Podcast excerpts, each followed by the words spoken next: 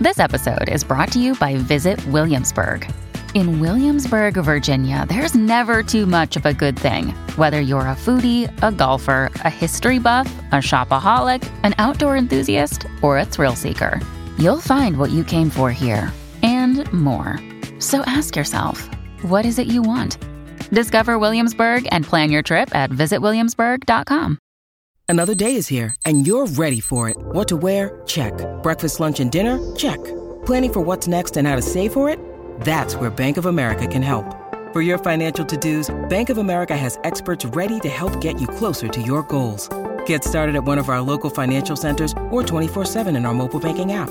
Find a location near you at bankofamerica.com slash talk to us. What would you like the power to do? Mobile banking requires downloading the app and is only available for select devices. Message and data rates may apply. Bank of America and a member FDIC.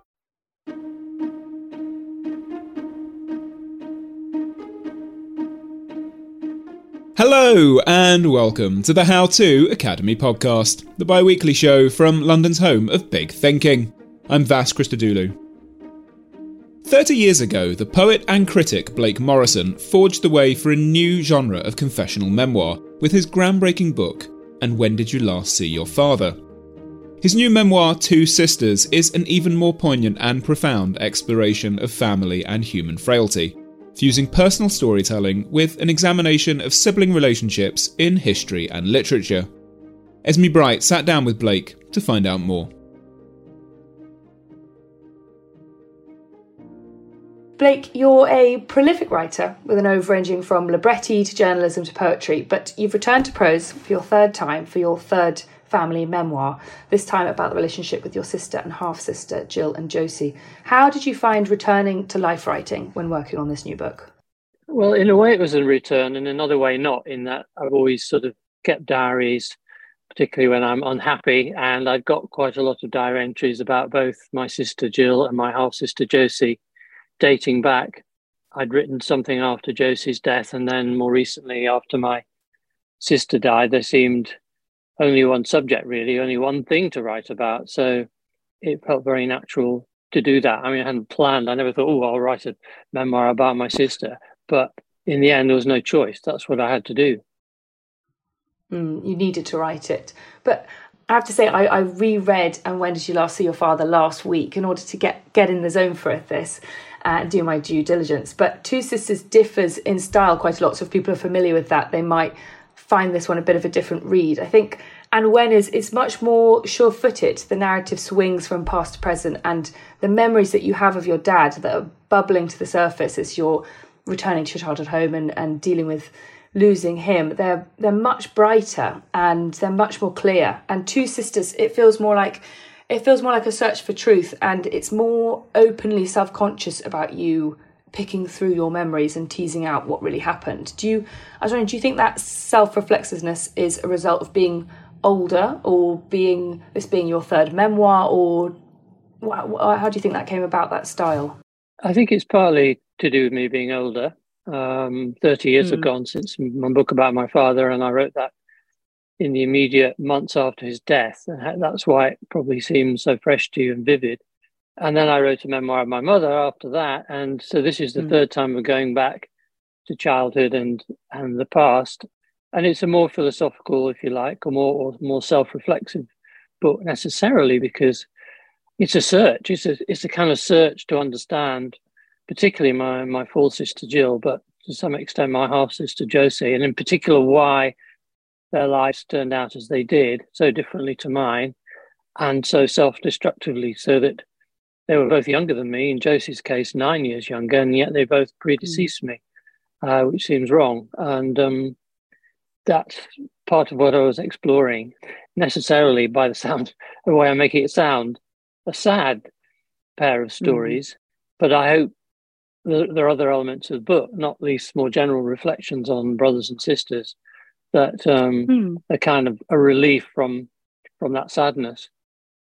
You use the word search then. I think you're right in that it is searching for explanations about your sisters, but also you're searching through yourself and your own experiences of those families. And we were just talking about a passage to read, and I'd love it if you could read a passage from when you're looking at your diaries from it's from New Year's Day 1998, if you'd be kind enough to do that. Yeah, um, this is about a trip up to Yorkshire. I now live in London to to my parents' um, house uh, in the um, aftermath of of their deaths. Actually, when I go over to Mum's house, I find that the front door has been damaged, the wood splintered, but that it still locks. Hardly the catastrophe Jill made it out to be. The blood stain up the wall is more upsetting. She fell onto the radiator one night and blood spurted from her head. Luckily, her husband, Win, had an intuition there might be a problem and went round to find her lying in a puddle of blood. Thinking at first that she had tried to kill herself, he rang for an ambulance. They stitched her up, and later that morning he collected her from hospital. She resumed drinking at once. Her latest trick is to leave credit cards in various pre-arranged spots about the garden for the taxi drivers who secretly deliver her booze. I found one on top of the wall at the end of the path to her house today and handed it to her casually, playing along. Here, Jill, I found this. Oh, thanks. However did it get there? Each of us, a feeble actor. It sometimes seems remarkable that she's still alive. She has the DTs after a bout like this last one and has her eyesight problems, but is otherwise relatively healthy. At this rate, she'll outlive us all. Reading these diary entries now, I feel bad, a prig, a prat, a prick. They're short on empathy and fraternal warmth. I couldn't get past the anger I felt on mum and dad's behalf. In their retirement, they might have travelled, taken up new hobbies, rested, instead of which worry about Jill consumed them. It's natural for parents to worry, and the worries don't stop when your kids grow up. They don't even stop when you become grandparents, at which point there's a new generation to worry about. But mum and dad had more worries than most. I took their side, seeing Jill's addiction as a failure of will, not an illness. Their suffering made me cold towards her. Win, Louise, and Liam, her children, were suffering too. That made me colder still. It's what happens with addicts. They kill your compassion. For a time, Jill's drinking killed mine. Did I handle things any better than the other men in her life, Dad and Win? Hard to say. When their patience ran out, they could be draconian. Both resorted to locking Jill up, whether as punishment or to keep her from getting more booze. I couldn't have done that. Then again, she wasn't in my life every day. And from time to time, I did lock her out of my heart. Now I think I should have done more, phoned her more often, reassured her I loved her, joined Al Anon, the charity for friends and family of alcoholics, in search of advice. But we stayed in touch. There was no falling out. I wasn't that cold. We were Irish twins. I never hated her.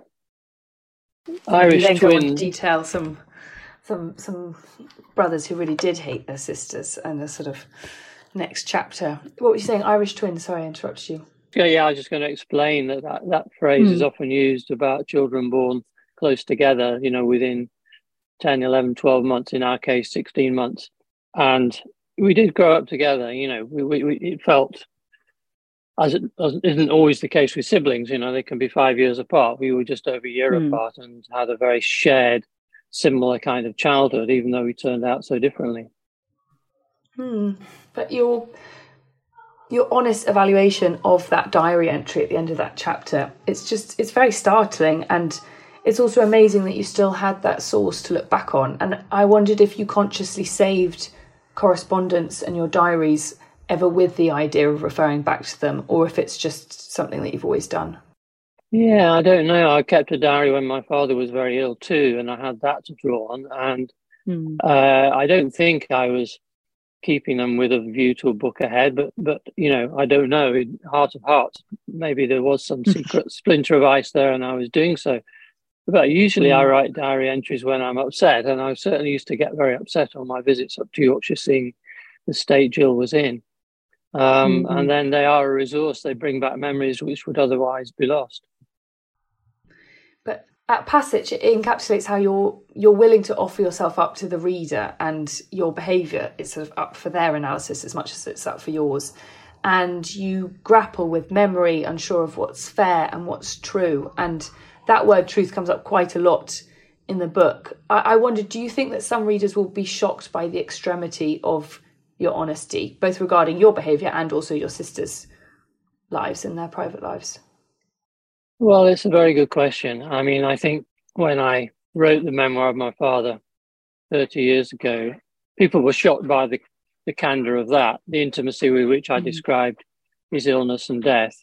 And there, there might be similar feelings here in, in the passages, particularly in those diary entries where I'm describing the state Jill could get in when, when she was drinking.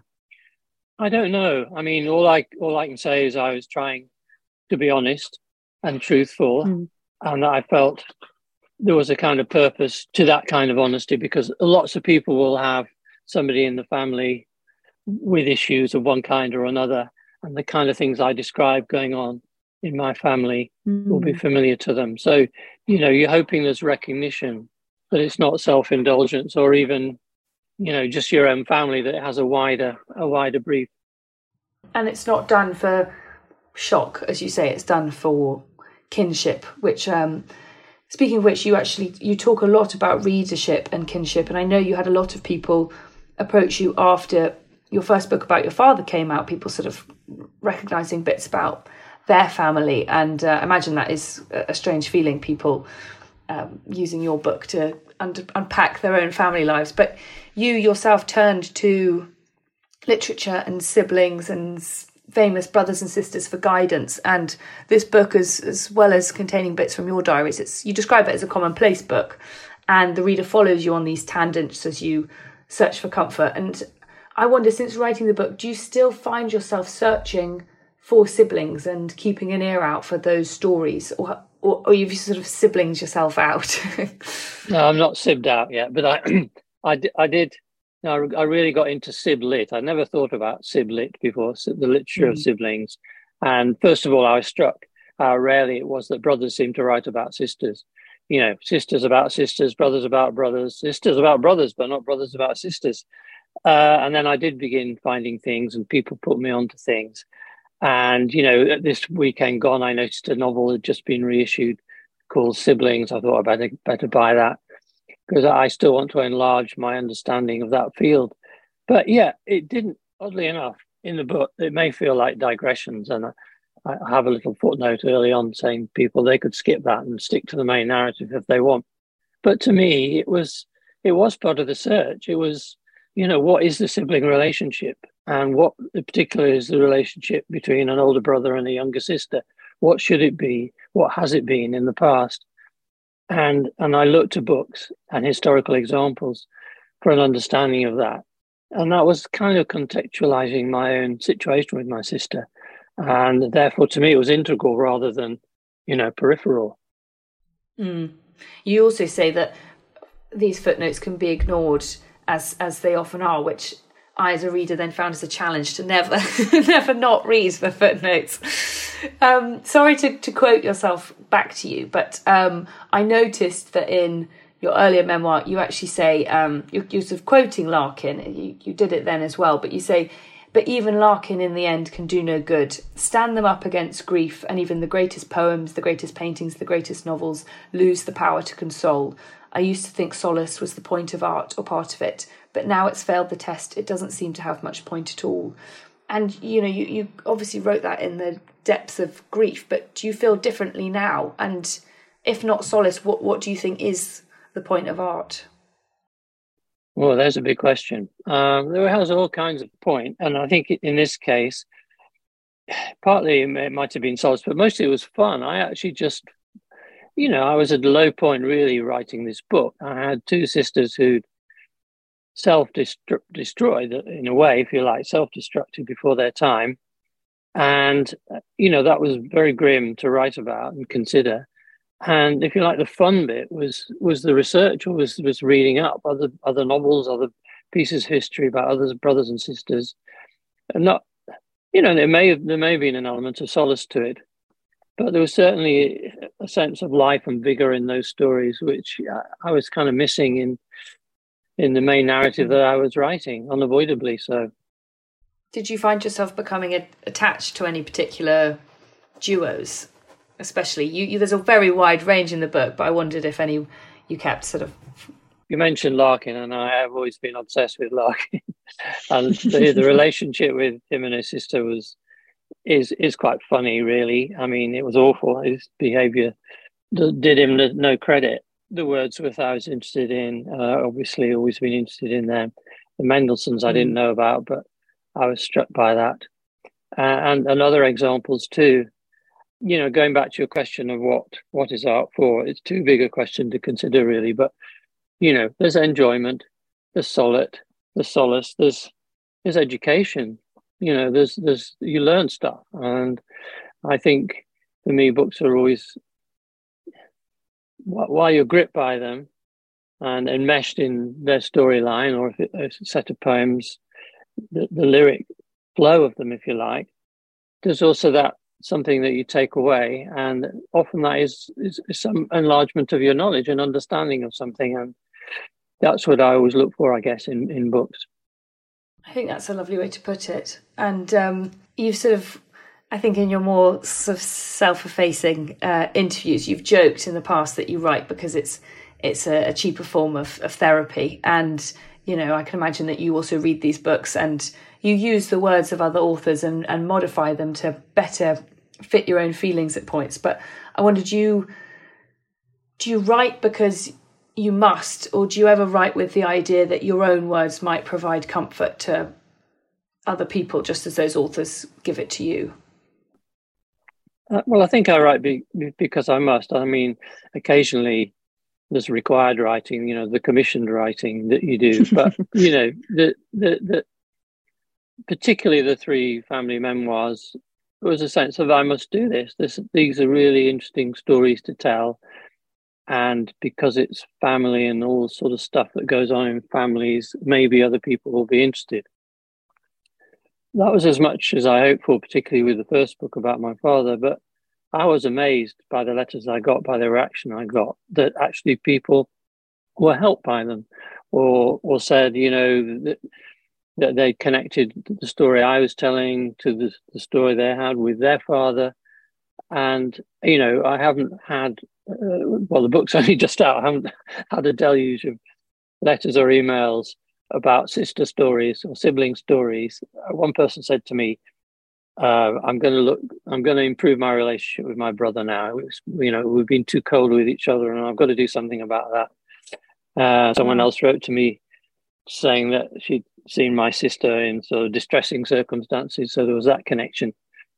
But I hope, I hope people will. I hope people will recognise things in it as as as they did in the books about my my father and and mother.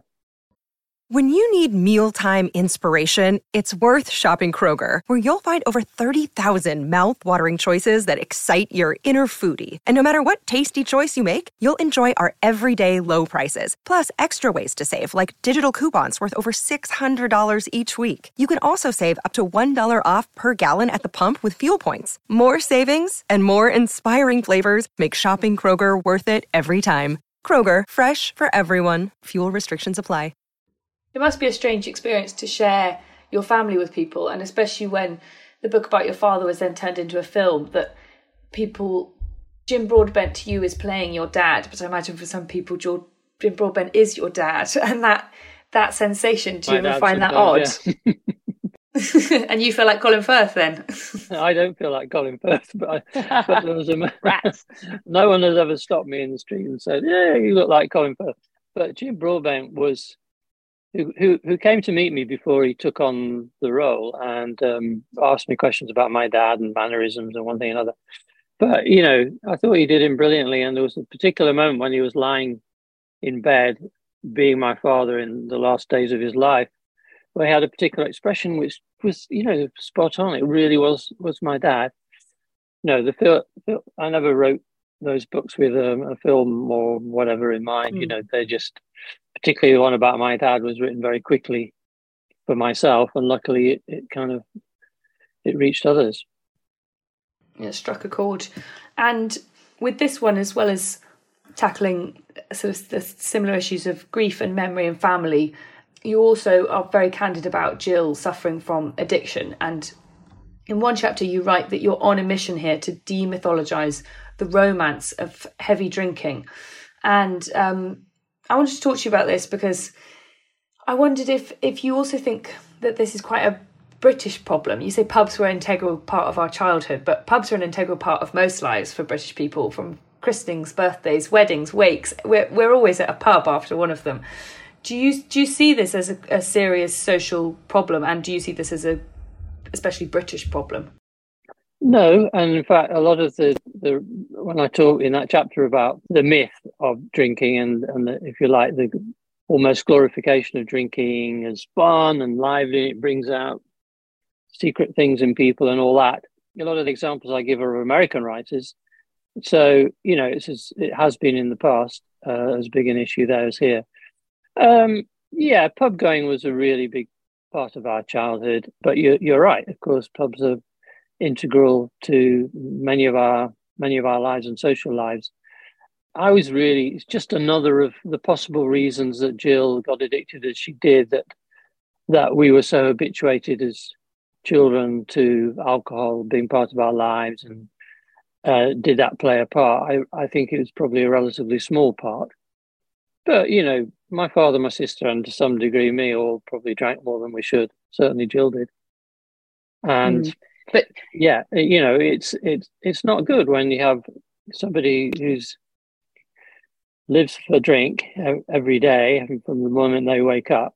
It's you know the effect on themselves, but also the effect on everybody around them is is grave and solemn. And and I, you know, I'm not the only one who's demythologizing. There've been lots of good books in recent years about about addiction. I mean, and you got that wonderful novel Shuggie Bain, uh, a son, and reflecting on his mother's drinking. But I still think that there's a, there's a romance uh, around it mm. as well. And yes. maybe I'm trying to get rid of a little bit of the romance. No, when when you list all of these sort of uh, lots of American writers, but literary types, uh, sort of going off on benders and it being their sort of way of escaping reality. It's it's striking when you go through the list as just how um, embedded it is in our concept of the artist as well. And I wondered if you thought that with growing conversation about mental health, and do you think that the image of a tortured genius will lose its appeal with different generations, or do you think that the idea of kind of being other and perhaps operating on a different creative plane is just too integral to our concept of like artistry? I think it is too integral, and you know, there are one or two writers who, you know, I will always think of in that way. You know, they just don't belong somehow; they are other. But mm. actually, I think a lot of artistic production is a communal effort. It's a team effort. Certainly, getting a book out into the world is a team effort. And you know, I think there's there's probably been too much mythologizing of you know the tortured genius, the solitary genius who who does it on his own. It's usually him, mm. and you know more the idea that you take a lot of your creativity and inspiration from the people around you in producing the work, whatever it is, as well as then getting it out into the world. That that's never been sufficiently emphasized. I mean, for instance, editors are always demonized. You know, they're vicious brutes, and I found editors to be great. They, you know, they they liberate you, or they they they give you good ideas that you they save you from terrible mistakes and so on.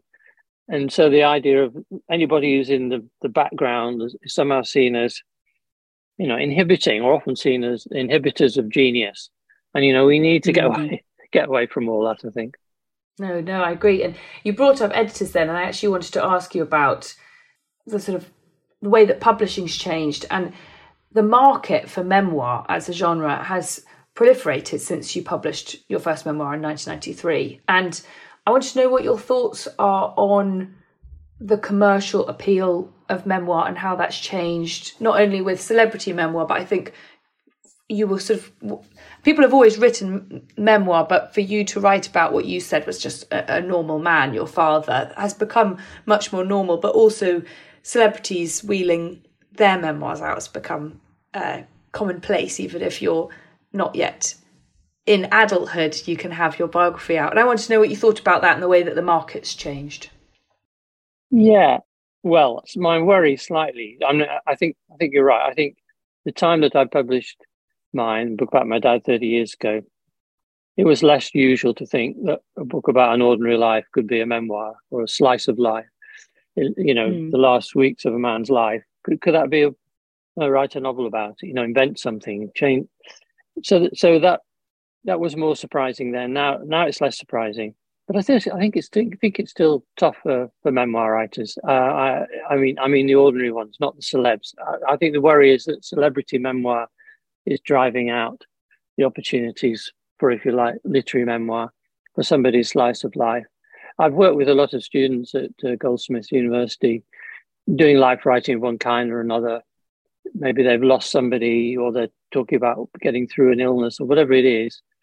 And those books are not easy to find a market. Mm. Sometimes they do if they have some unique selling point or they're catastrophic enough they they're taken on. But despite the larger appetite for memoir and readership for memoir, I still think it's not necessarily an easy an easy route to publication.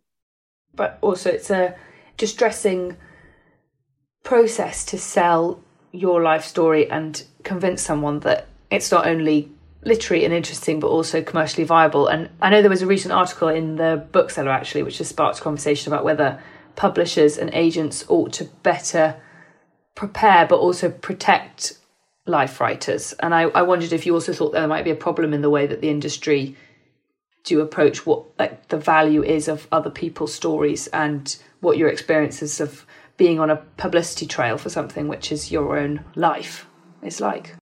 Yeah, I mean, I think it's a very interesting question, and you could say I'm a bit hardened now because of this is the third time and I've got used to talking mm. about my family as if they were public property.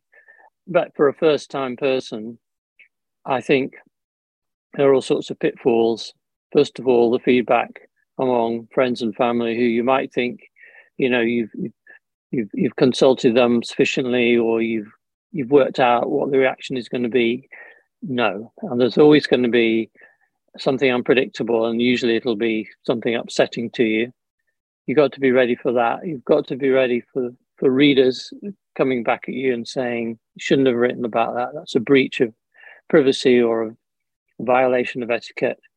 Um, you know, I, I can't say I've ever been, well, maybe I'm misremembering, but I can't think of being heckled at a literary festival for, for breaching privacy or, you know, being to share, oversharing. But it's perfectly conceivable that you know, I think most memoir writers worry desperately that that is is it worth it? Is it is my story interesting enough? Is is this going to be of any value to anybody else? That's the main mm. feeling of people I've talked to. That's the main feeling they have, not overwhelming self confidence, let alone narcissism. But does this count? Does this carry any weight? So yeah, I think they do need to be a bit more protected. It's just it's a very difficult area. I mean, I think a lot of editors, publishers are just not used to it enough to know how, how vulnerable you can feel and and of the dangers that are there. Fingers crossed that I'm not going to get it in the neck for this one in ways I've not anticipated, but it's possible. But you also say in the book that you know you're conscious of the fact that you know Jill has children, and you you speak in the actual body of the book, not only in the acknowledgements about the fact that you worry about what they'll think about it, and you don't want it to be a a, a misery memoir. You say it's of the worst genre of them all. But if someone sort of says, "Oh," they, they deem your father a bully or they, they sort of call you a bad sibling, does it sting or do you not read reviews and it doesn't really hold that much power anymore?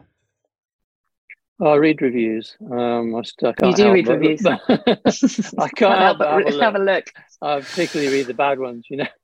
Um, uh, remember being really upset when you know, somebody early on in a newspaper article about a book about my dad said, you know, describe him as a cheat, and I uh, I wrote sort of protesting, and he said, but you use the word cheat on page thirteen or something myself.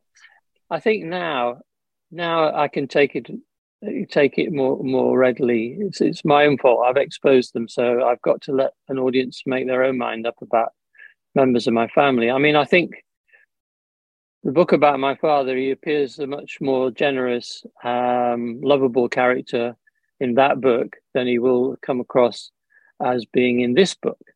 And that's partly to do with what happens in this book as opposed to what I talked about in the earlier book about him.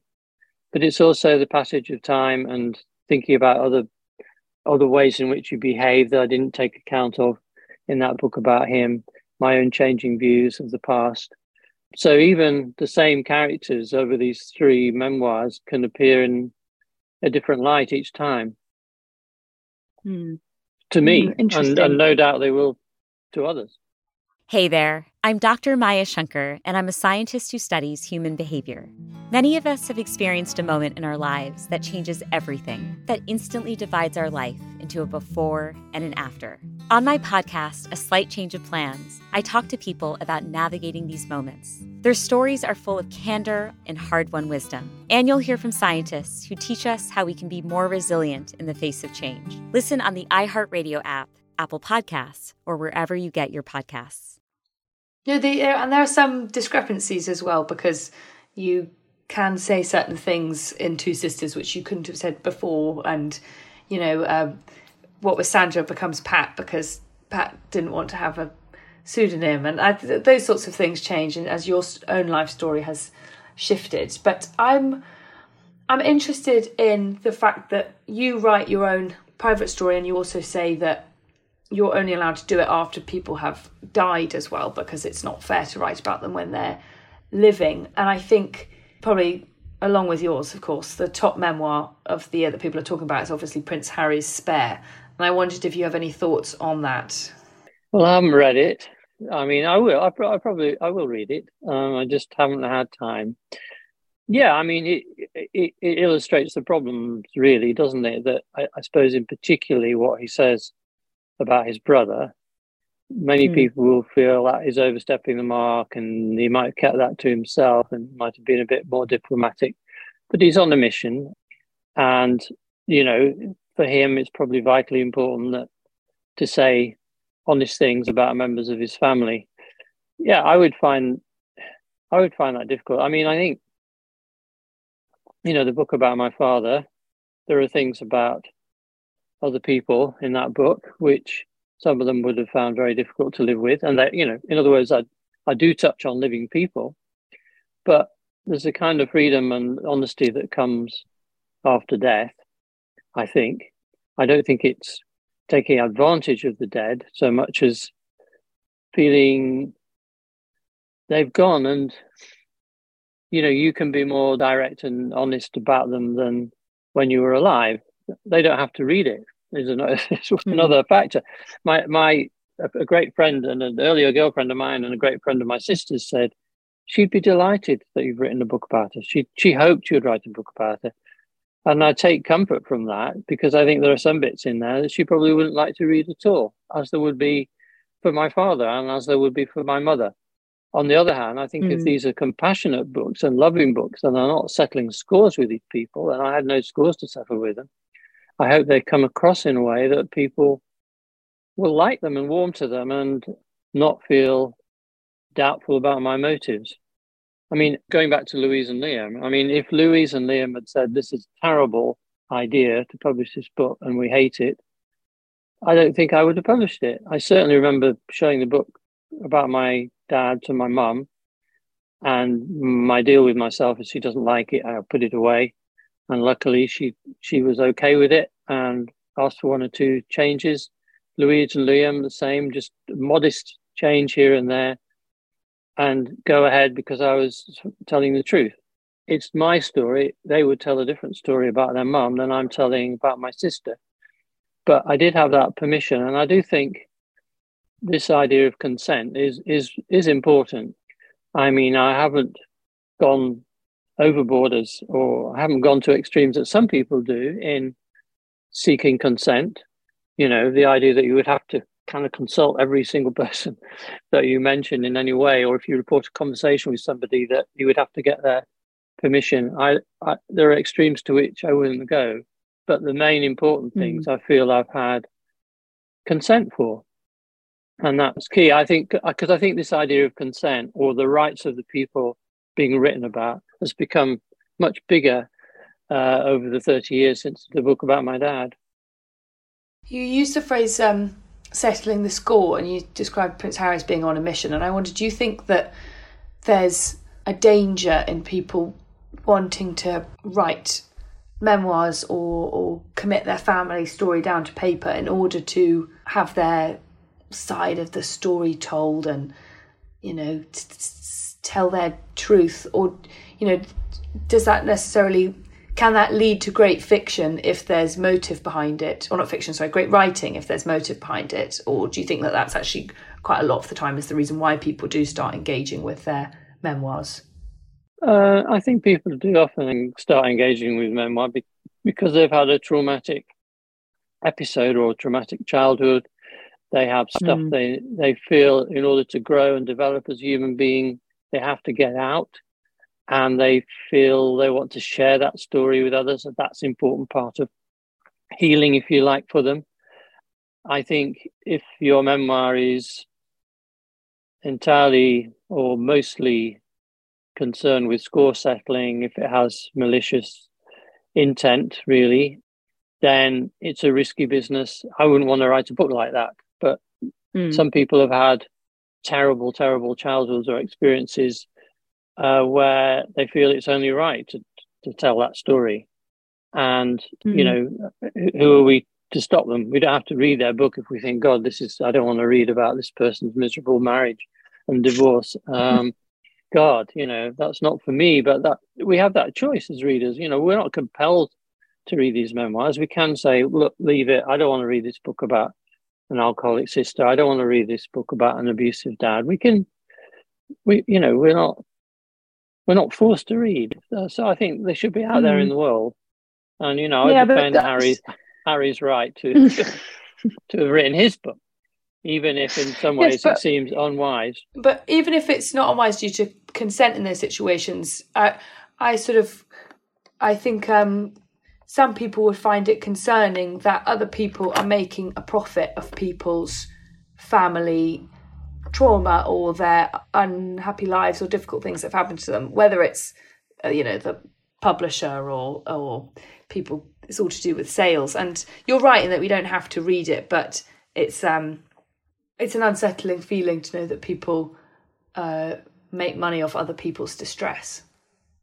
Yeah, it would be a very cynical motive to write a book about your own, or for own... someone to pick up someone's book I mean, for someone to sort of give you the advance on a book for that reason because they think it will sell your your difficult history.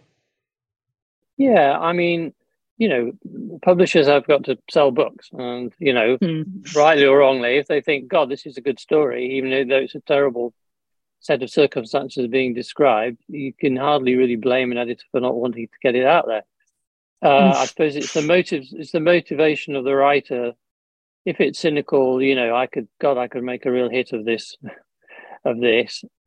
You know, I would, my flesh would creep at such an idea. Um, mm-hmm. And I think the truth is that for particularly for literary memoir, if not celebrity memoir, you know, re- uh, re- rewards are very meager. You know, you don't make you don't make much profit out of others' expense. I once wrote a, a poem about a long poem about Peter Sutcliffe, the Yorkshire Ripper, and somebody. Mm without ever reading it, to, to just because he was such a controversial figure, wrote some news piece about it coming out and saying I was profiting from other people's distress and grief. You know, the simple answer was it was poetry. There was no profit in it. And it was an important thing I wanted to say about Sutcliffe. So I didn't feel I, the fact people had died because of him prevented me from writing about him.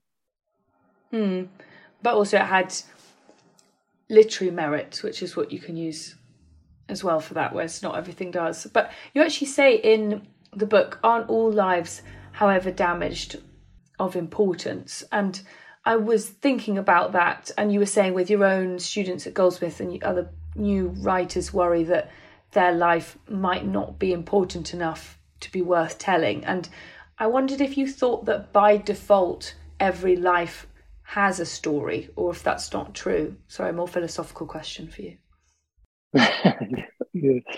yeah, you're always putting me on the spot. Um, no, I think every life is important. Obviously, some lives are more colourful than others.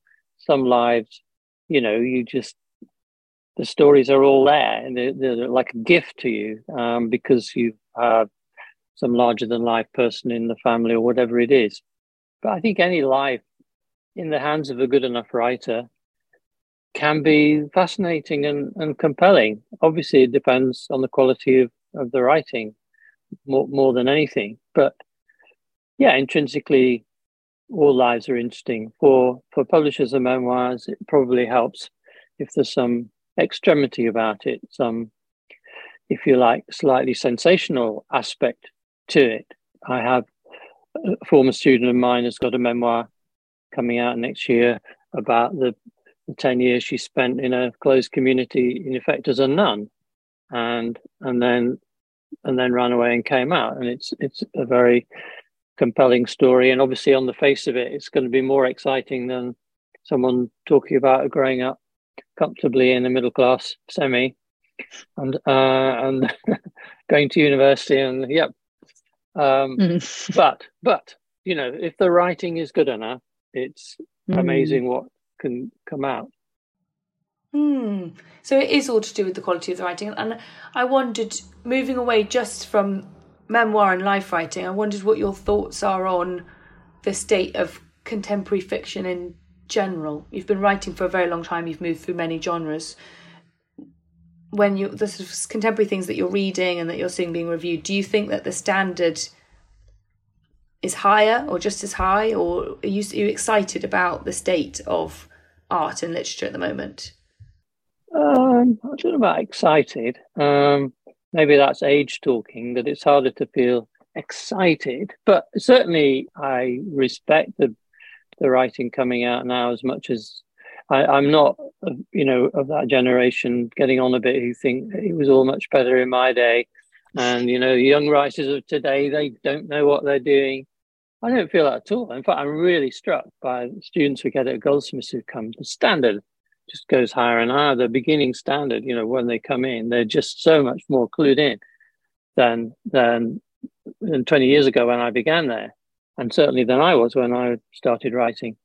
Uh, and I feel, you know, that's true of contemporary fiction as much as memoir. That there's some really, yeah, great great books out there. I don't think it's gone downhill, and things change all the time. You know, when I the kind of fiction that, uh, if you like, was coming out just before I my memoir, you know, it was the big boys, the big the big boys in, in the states and the big boys here, and that's that's changed hugely in in that mm. time because that meant, you know, white male, heterosexual, uh, middle class, etc. And and again, that that that world has changed, and that's all all for the better because we you know we've got some really compelling novels have come out from margins from other places from different communities with different emphasis. So, yeah, I'm still, I still, I still buy, I buy more books than I ever did. I had years as a literary editor where they were sent to me, um, but now yeah. I'm, I'm constantly buying, and I and I buy work by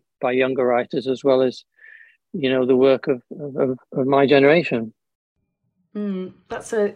I'm glad to hear that. I was wondering, are there any poets, especially that you're you know you, you can sort of spot them and you're engaging with their work or you how do you feel about poetry at the moment? And poetry also how it's respected as a genre do you think that's changed? Yes i think it has. I think there are a lot more poets out there. There are a lot more readings the pamphlet for i've just published a pamphlet and i think pamphlets have, have become a much bigger thing. I think i look at some of the younger uh, particularly women poets fiona benson the two two the two Berrys, uh, and uh, former student of mine, Anthony Joseph, who just won the T.S. Eliot Prize, and um, yeah, lots of good, lots of good stuff out there. Mm. And again, particularly, I think, uh, for women, you know, poetry has become much more. It's not. I wouldn't call it a woman's form, but you know, when Andrew Motion and I edited the Penguin Book of Contemporary British Poetry, there were six women in an anthology of twenty. That wasn't terrible. That was. I remember an anthology that came out where there were there were six women out of a hundred contributors. But now you would you would expect there to probably be a majority of women in a, a contemporary anthology of poetry. Um, mm. And um, again, you know, I think this is a good development because there's just such such good writing coming coming through.